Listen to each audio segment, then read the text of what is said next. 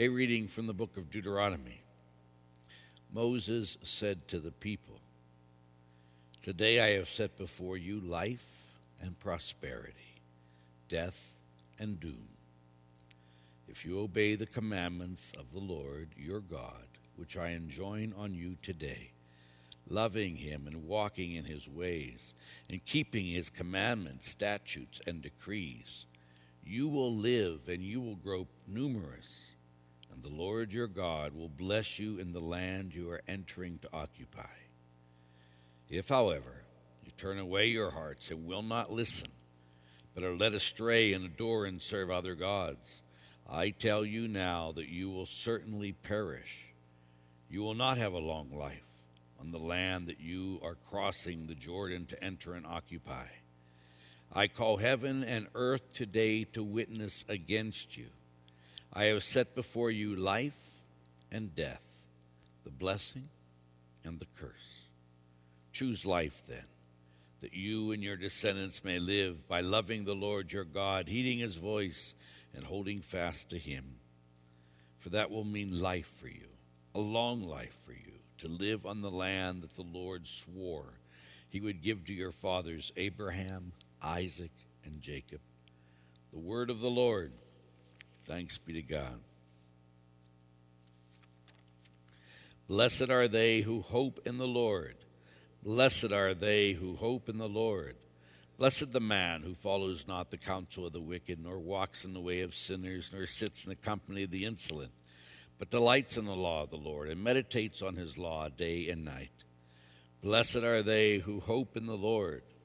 He is like a tree planted near running waters that yields its fruit in due season, whose leaves never fade. Whatever he does prospers. Blessed are they who hope in the Lord. Not so the wicked, not so. They are like chaff which the wind drives away. For the Lord watches over the way of the just, but the way of the wicked vanishes. Blessed are they who hope in the Lord. My brothers and sisters, may our Lord be with you. A reading from the Holy Gospel according to St. Luke. Jesus said to his disciples, The Son of Man must suffer greatly and be rejected by the elders, the chief priests, and the scribes, and be killed, and on the third day be raised. Then he said to all, If anyone wishes to come after me, he must deny himself and take up his cross daily and follow me. For whoever wishes to save his life will lose it, but whoever loses his life for my sake will save it. What profit is there for one to gain the whole world, yet lose or forfeit himself? The Gospel of the Lord. And so today we hear in the Gospel uh, explicit, explicit opposite of what too many uh, TV preachers talk about.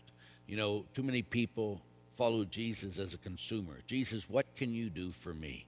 Jesus, I'm coming to you so I can get what I want. Don't ask anything from me. Meet me as I am and love me there and keep me there. But again, we get to the words of Jesus, as we've been doing and starting with Matthew's gospel, what does Jesus say? Jesus says, If anyone wishes to follow after me, he must deny himself, pick up his cross, and follow me. So, this is what Jesus says it is to be his disciple. We have to deny ourselves daily, pick up our cross daily, and follow in his ways. That means we become like Jesus because we're following him. Not the world, not this TV person, not this one. We're following Jesus.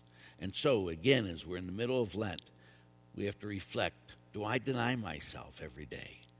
Or do I to do what I want to do? That goes to the first reading about being obedient. When we're obedient, we get life. When we're disobedient, we get death. So, will I obey today? Will I deny myself?